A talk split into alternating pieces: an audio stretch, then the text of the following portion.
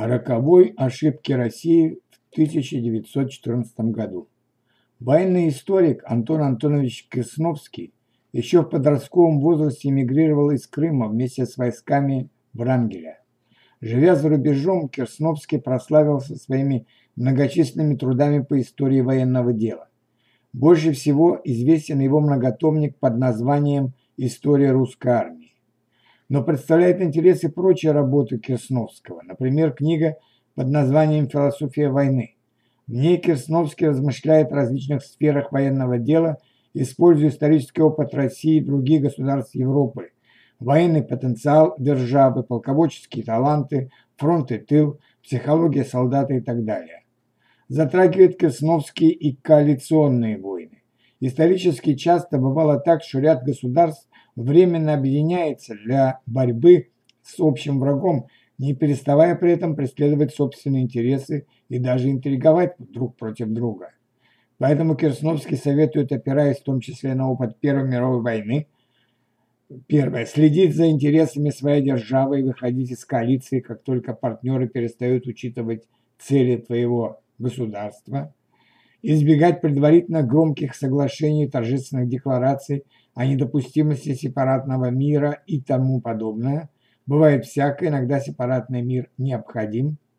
Обещать союзникам по борьбе немного в пределах разумного, но всегда выполнять то, что наобещал, услуга за услугу, только так холодные расчетливые отношения.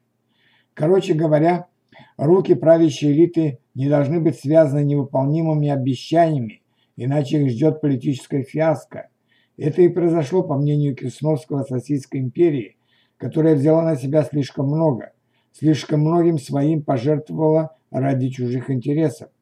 Сазонов закабалил Россию лондонским протоколом в сентябре 1914 года, связал ей руки и обратил русскую армию в пушечное мясо для чужестранной выгоды. Нельзя было действовать хуже, так писал Керсновский в своей книге «Философия войны». Лондонская декларация 1914 года действительно обязывала подписантов вести войну до победного конца.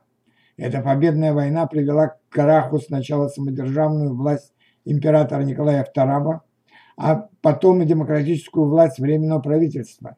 Большевики, пошедшие на сепаратный Брестский мир, в глазах патриотической общественности выглядели предателями, но зато они удержались у власти, одолев всех своих противников.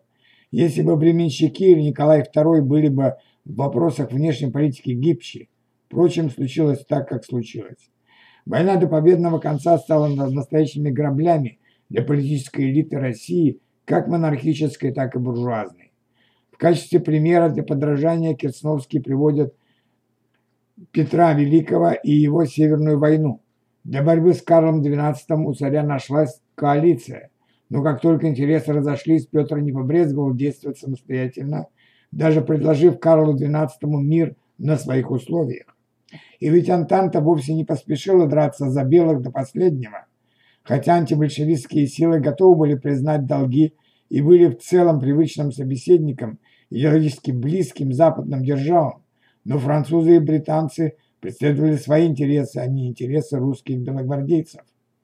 Так что с Кресновским, конечно, можно не соглашаться, но что-то близкое к истине в его словах есть.